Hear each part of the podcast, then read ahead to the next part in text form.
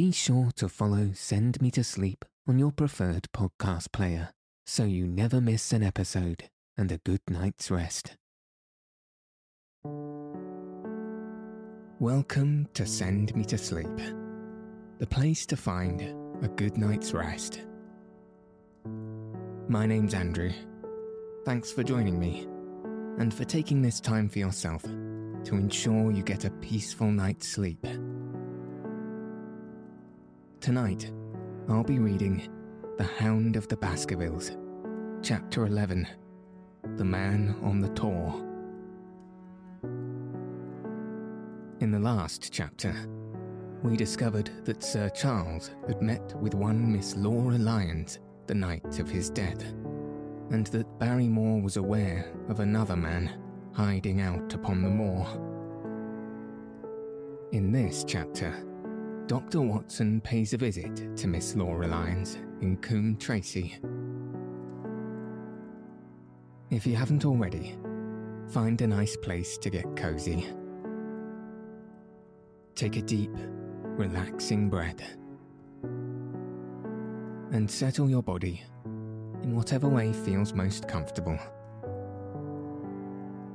Now, all you'll need to do is follow the sound of my voice. So let your eyes fall heavy and your breath soften as we settle in for a peaceful night's sleep.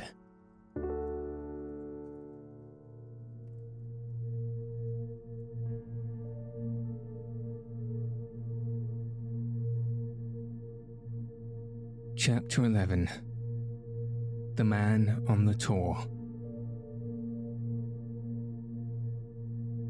The extract from my private diary, which forms the last chapter, has brought my narrative up to the 18th of October, a time when these strange events began to move swiftly towards their terrible conclusion.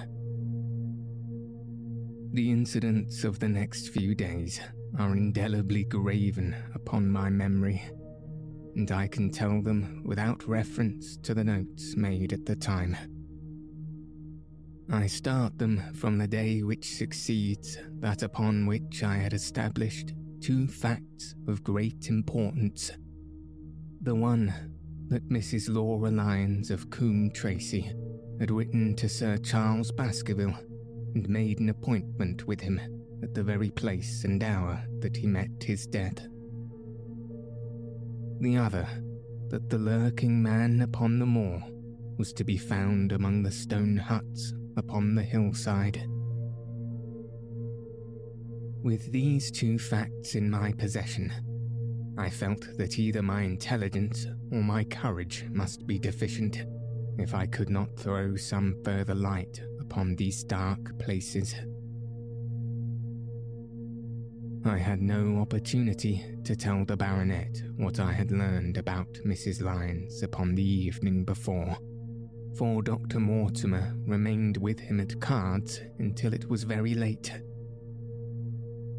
At breakfast, however, I informed him about my discovery and asked him whether he would care to accompany me to Coombe Tracey. At first, he was very eager to come, but on second thoughts, it seemed to both of us that if I went alone, the results might be better. The more formal we made the visit, the less information we might obtain. I left Sir Henry behind, therefore, not without some prickings of conscience, and drove off upon my new quest.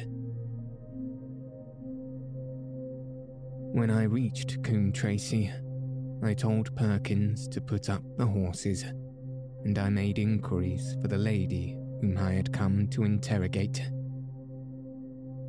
I had no difficulty in finding her rooms, which were central and well appointed.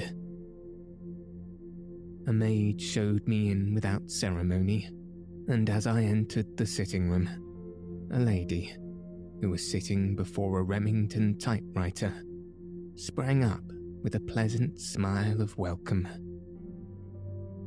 Her face fell, however, when she saw that I was a stranger, and she sat down again and asked me the object of my visit.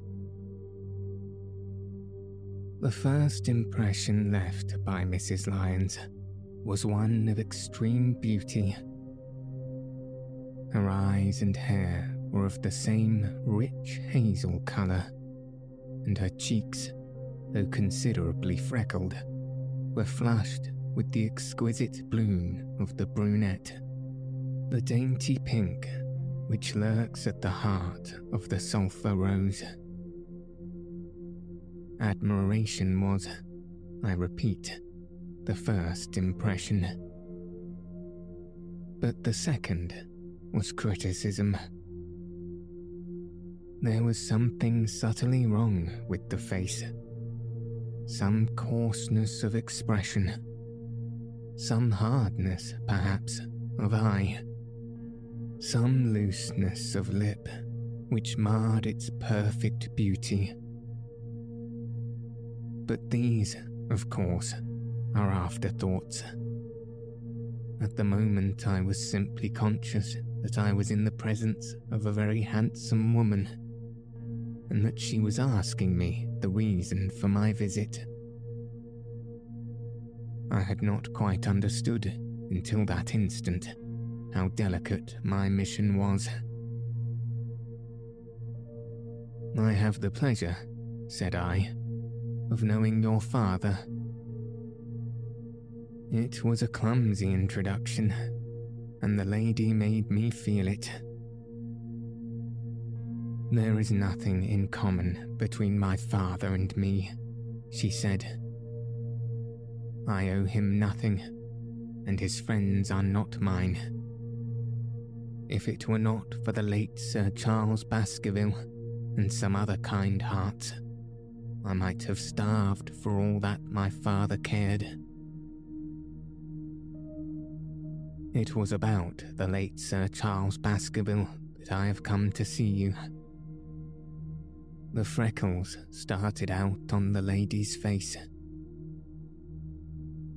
What can I tell you about him?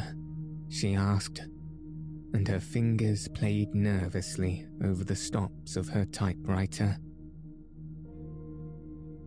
You knew him, did you not?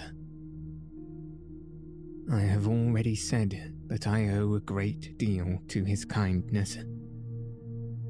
If I am able to support myself, it is largely due to the interest which he took in my unhappy situation. Did you correspond with him? The lady looked quickly up with an angry gleam in her hazel eyes. What is the object of these questions? she asked sharply. The object is to avoid public scandal. It is better that I should ask them here than that the matter should pass outside our control. She was silent, and her face was still very pale. At last, she looked up with something reckless and defiant in her manner. Well, I'll answer, she said. What are your questions? Did you correspond with Sir Charles? I certainly wrote to him once or twice to acknowledge his delicacy and his generosity. Have you the dates of those letters? No. Have you ever met him? Yes, once or twice, when he came into Coombe Tracey. He was a very retiring man, and he preferred to do good by stealth. But if you saw him so seldom, and wrote so seldom, how did he know enough about your affairs to be able to help you, as you say that he has done? She met my difficulty with the utmost readiness. There were several gentlemen who knew my sad history and united to my help. One was Mr. Stapleton, a neighbour and intimate friend of Sir Charles's. He was exceedingly kind, and it was through him that Sir Charles learned about my affairs. I knew already that Sir Charles Baskerville had made Stapleton his almoner upon several occasions, so the lady's statement bore the impression of truth upon it. Did you ever write to Sir Charles asking him to meet you? I continued. Mrs. Lyons flushed with anger again. Really, sir, this is a very extraordinary question. I'm sorry, madam, but I must repeat it. Then I answer, certainly not. Not on the very day of Sir Charles's death. The flush had faded in an instant, and a deathly face was before me. Her dry lips could not speak the no, which I saw rather than heard. Surely your memory deceives you, said I. I could even quote a passage of your letter. It ran, Please, please, as you are a gentleman, burn this letter and be at the gate at ten o'clock. I thought that she had fainted, but she recovered herself by a supreme effort. Is there no such thing as a gentleman? She gasped. You do Sir Charles an injustice. He did burn the letter. But sometimes a letter may be legible, even when burned. You acknowledge now that you wrote it. Yes, I did write it, she cried, pouring out her soul in a torrent of words. I did write it. Why should I deny it? I have no reason to be ashamed of it. I wished him to help me. I believed that if I had an interview, I could gain his help, so I asked him to meet me. But why at such an hour? Because I had only just learned that he was going to London next day and might be away for months. There were reasons why I could not get there earlier. But why a rendezvous in the garden instead of a visit to the house. Do you think a woman could go alone at that hour to a bachelor's house? Well, what happened when you did get there? I never went. Mrs. Lyons. No, I swear it to you on all I hold sacred. I never went. Something intervened to prevent my going. What was that? That is a private matter. I cannot tell it. You acknowledge then that you made an appointment with Sir Charles at the very hour and place at which he met his death. But you deny that you kept the appointment.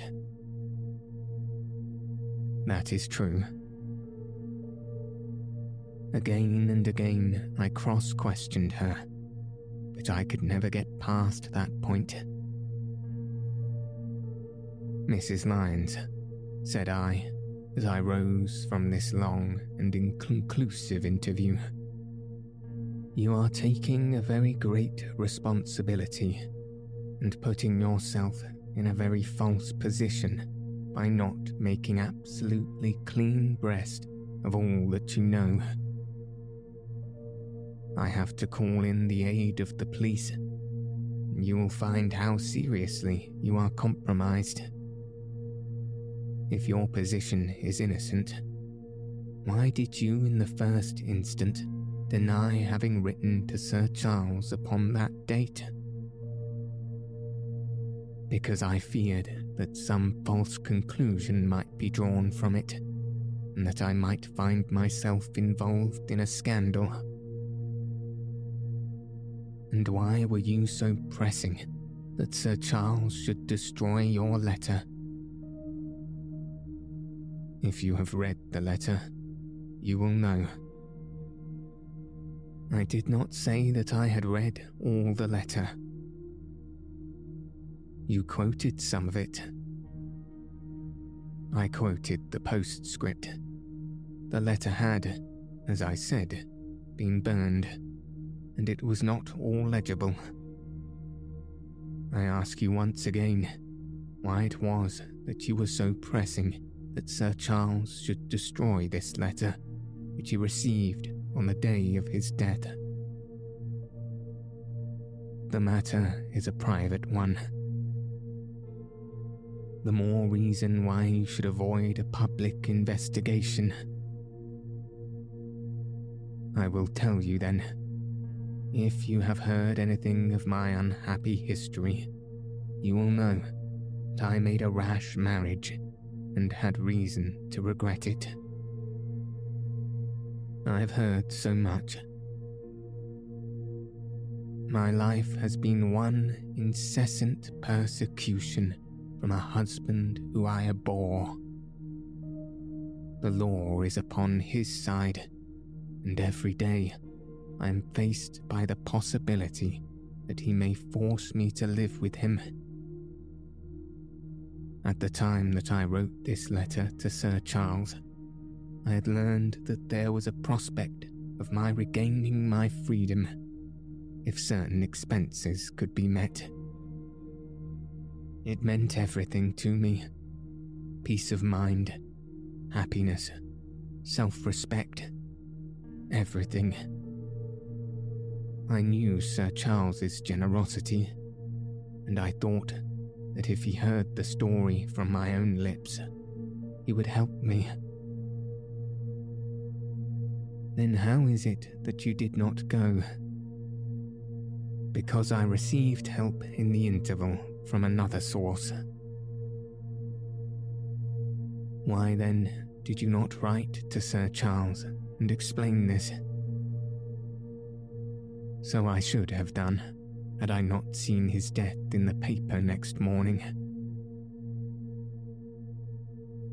The woman's story hung coherently together, and all my questions were unable to shake it. I could only check it by finding if she had, indeed, instituted divorce proceedings against her husband at or about the time of the tragedy.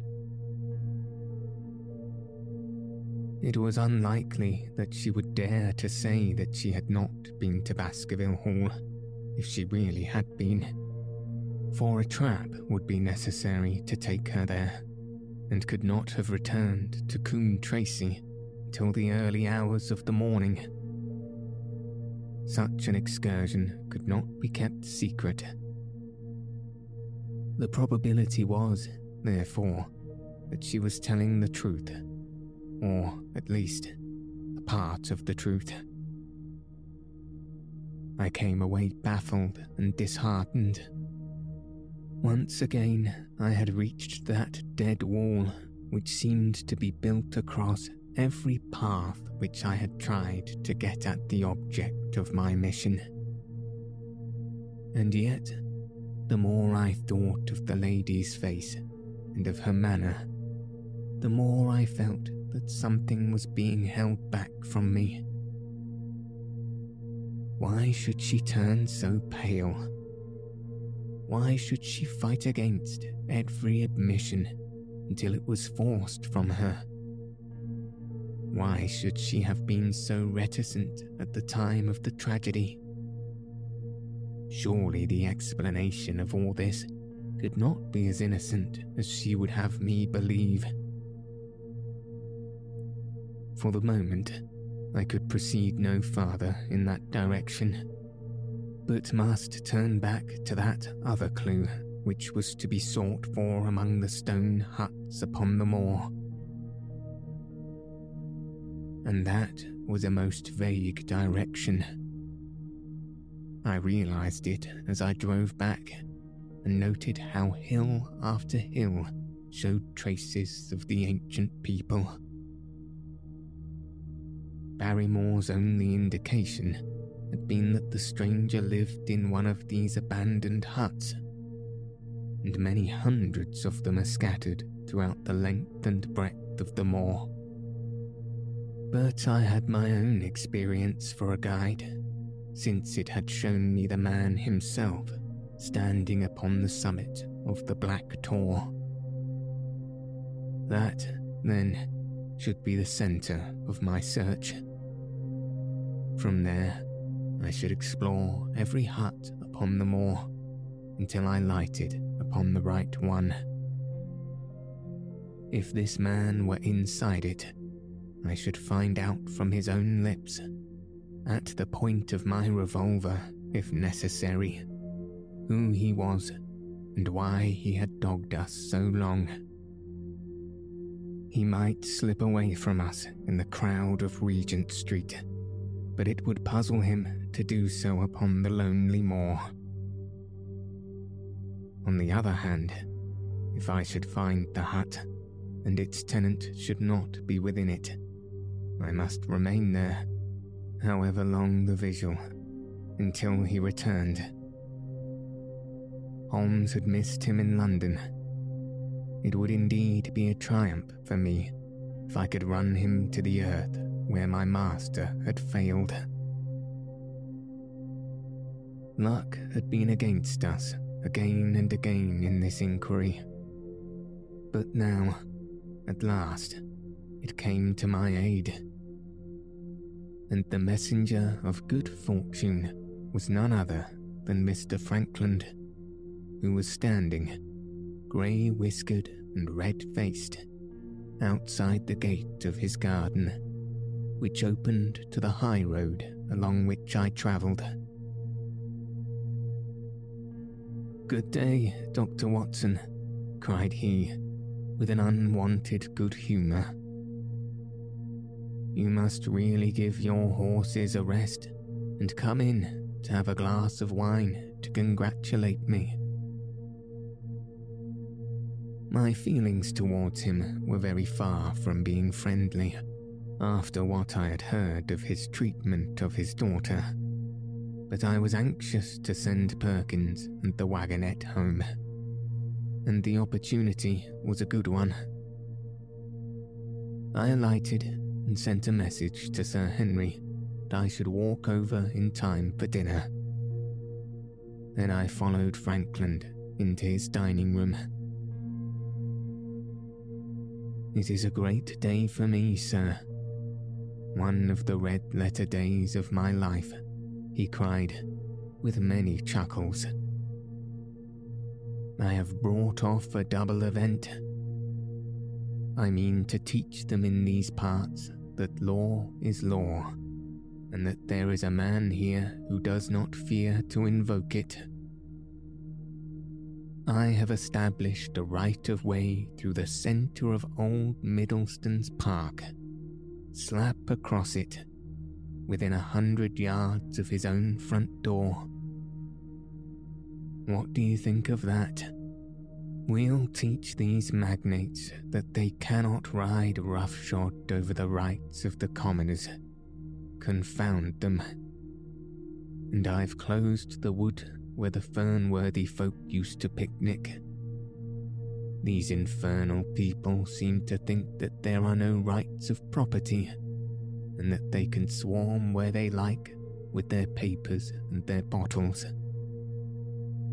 Both cases decided, Dr. Watson, and both in my favour. I haven't had such a day since I had Sir John Morland for trespass because he shot in his own warren How on earth did you do that? Look it up in the books, sir. It will repay reading. Frankland v. Morland, Court of Queen's Bench. It cost me two hundred pounds, but I got my verdict. Did it do you any good? None, sir. None. I'm proud to say that I had no interest in the matter. I act entirely from a sense of public duty. I have no doubt, for example, that the Fernworthy people will burn me in effigy tonight. I told the police last time they did it that they should stop these disgraceful exhibitions. The county constabulary is in a scandalous state, sir, and it has not afforded me the protection to which I am entitled. The case of Frankland v. Regina will bring the matter before the attention of the public. I told them that they would have occasion to regret their treatment of me, and already my words have come true. How so? I asked. The old man put on a very knowing expression. Because I could tell them what they are dying to know, but nothing would induce me to help the rascals in any way. I had been casting round for some excuse by which I could get away from his gossip but now I began to wish to hear more of it. I had seen enough of the contrary nature of the old sinner to understand that any wrong sign of interest would be the surest way to stop his confidences.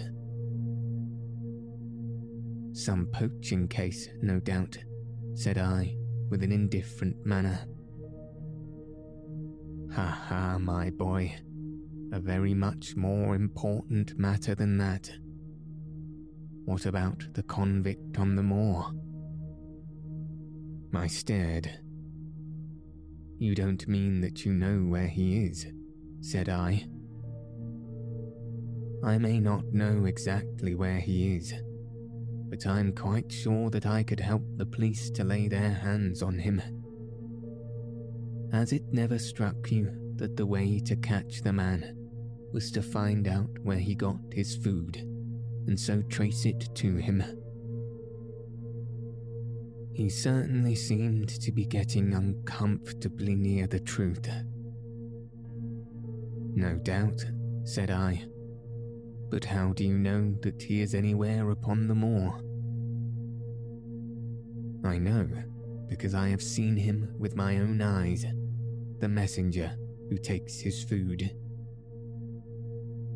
My heart sank for Barrymore. It was a serious thing to be in the power of this spiteful old busybody. But his next remark took a weight from my mind. You'll be surprised to hear that his food is taken to him by a child. I see him every day through my telescope upon the roof he passes along the same path at the same hour, and to whom should he be going except the convict? Here was my luck indeed, and yet I suppressed all appearance of interest. A child. Barrymore had said that our unknown was supplied by a boy. It was on his track and not upon the convicts that Frankland had stumbled. If I could get his knowledge, it might save me a long and weary hunt.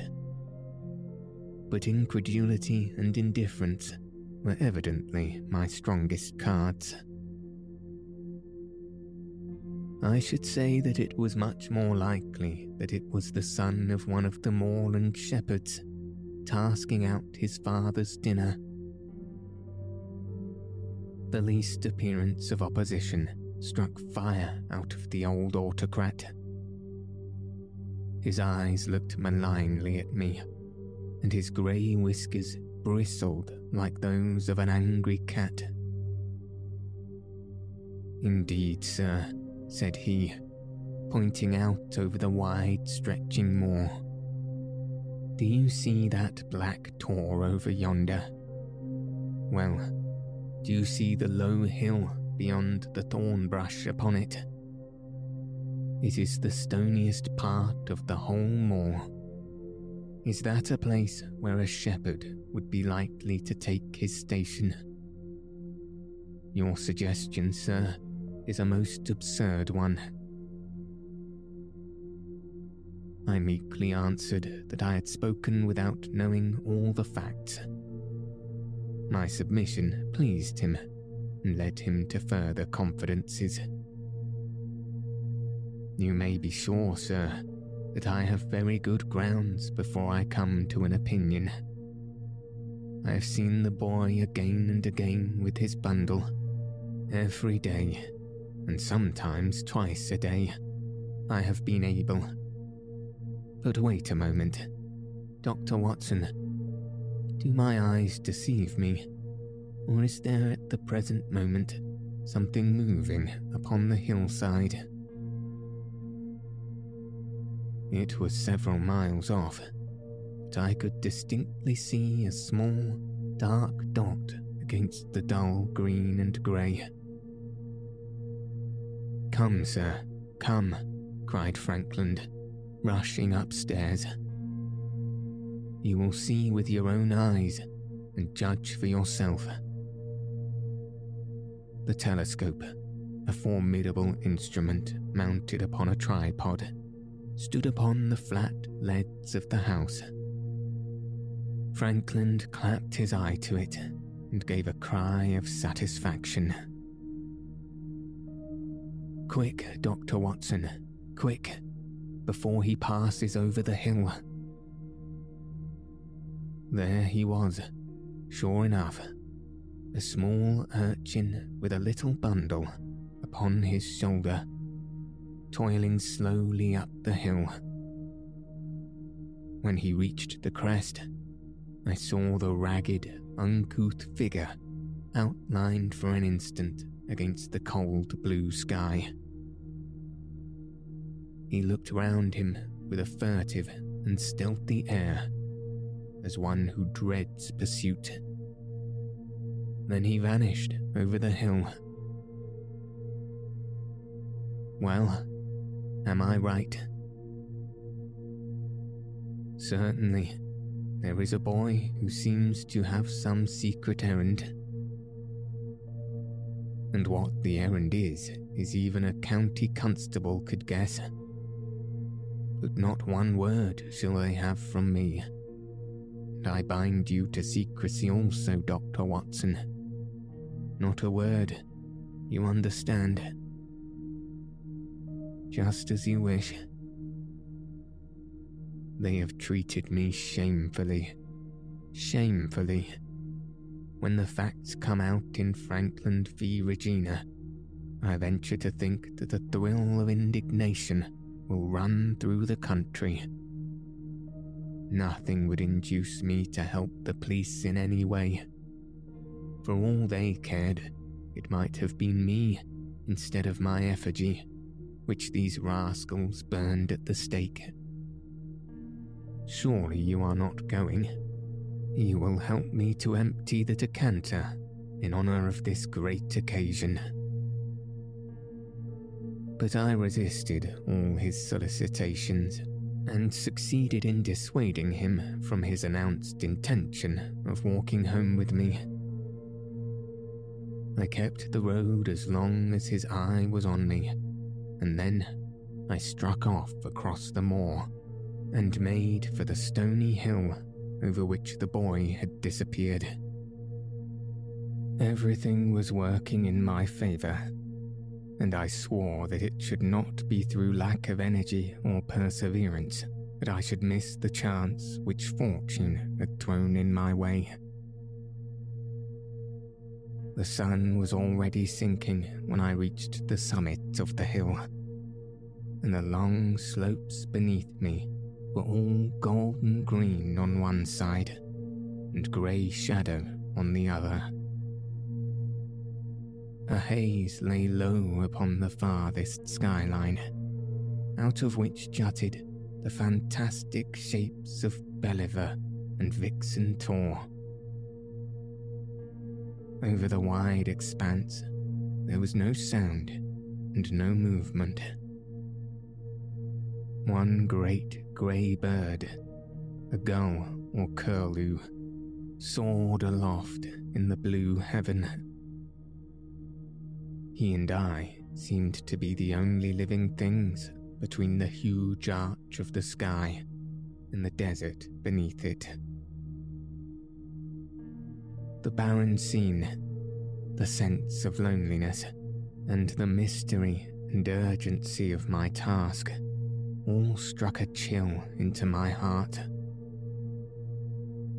The boy was nowhere to be seen, but down beneath me, in a cleft of the hill, there was a circle of the old stone huts, and in the middle of them, there was one which retained sufficient roof as to act as a screen against the weather. My heart leaped within me as I saw it. This must be the burrow where the stranger lurked. At last, my foot was on the threshold of his hiding place. His secret was within my grasp. As I approached the hut, walking as warily as Stapleton would do when with poised net he drew near the settled butterfly. I satisfied myself that the place had indeed been used as a habitation. A vague pathway among the boulders led to the dilapidated opening which served as a door. All was silent within. The unknown might be lurking there, or he might be prowling on the moor my nerves tingled with the sense of adventure. Throwing aside my cigarette, I closed my hand upon the butt of my revolver and, walking swiftly up to the door, I looked in. The place was empty. But there were ample signs that I had not come upon a false scent. This was certainly where the man lived. Some blankets rolled in a waterproof lay upon that very stone slab upon which Neolithic man had once slumbered. The ashes of a fire were heaped in a rude grate. Beside it lay some cooking utensils and a bucket half full of water. A litter of empty tins showed that the place had been occupied for some time, and I saw, as my eyes became accustomed to the darkened light, a pannikin and a half full bottle of spirit standing in the corner. In the middle of the hut, a flat stone served the purpose of a table, and upon this stood a small cloth bundle, the same, no doubt, which I had seen through the telescope upon the shoulder of the boy. It contained a loaf of bread, a tinned tongue, and two tins of preserved peaches. As I set it down again, after having examined it, my heart leaped to see that beneath it there lay a sheet of paper with writing upon it. I raised it, and this was what it read, roughly scrawled in pencil. Dr. Watson has gone to Coombe Tracey. For a minute, I stood there with the paper in my hands, thinking out the meaning of this curt message. It was I, then, and not Sir Henry, who was being dogged by this secret man. He had not followed me himself, but he had set an agent, the boy, perhaps, upon my track. And this was his report. Possibly I had taken no step since I had been upon the moor which had not been observed and reported. Always there was this feeling of an unseen force, a fine net drawn round us with infinite skill and delicacy, holding us so lightly that it was only at some supreme moment that one realized that one was indeed entangled in its meshes. If there was one report, there might be others, so I looked round the hut in search of them. There was no trace, however, of anything of the kind, nor could I discover any sign which might indicate the character or intentions of the man who lived in this singular place save that he must be of a Spartan habit and cared little for the comforts of life. When I thought of the heavy rains and looked at the gaping roof, I understood how strong and immutable must be the purpose which had kept him in that inhospitable abode. Was he our malignant enemy? Or was he by chance our guardian angel. I swore that I would not leave the hut until I knew. Outside, the sun was sinking low, and the west was blazing with scarlet and gold. Its reflection was shot back in ruddy patches by the distant pools which lay amid the great Grimpen mire. There were the two towers of Baskerville Hall, and there a distant blur of smoke which marked the village of Grimpen. Between the two, behind the hill, was the house of the Stapletons. All was sweet and mellow and peaceful in the golden evening light. And yet, as I looked at them, my soul shared none of the peace of nature, but quivered at the vastness and the terror of that interview, which every instant was bringing nearer. With tingling nerves, but a fixed purpose, I sat in the dark recess of the hut and waited with somber patience for the coming of its tenant. And then, at last, I heard him. Far away came the sharp clink of a boot striking upon a stone. Then another, and yet another, coming nearer and nearer. I shrank back into the darkest corner and cocked the pistol in my pocket, determined not to discover myself until I had an opportunity of seeing something of the stranger. There was a long pause which showed that he had stopped. Then once more, the footsteps approached, and a shadow fell across the opening of the hut. It is a lovely evening, my dear Watson, said a well known voice I really think that you will be more comfortable outside than in.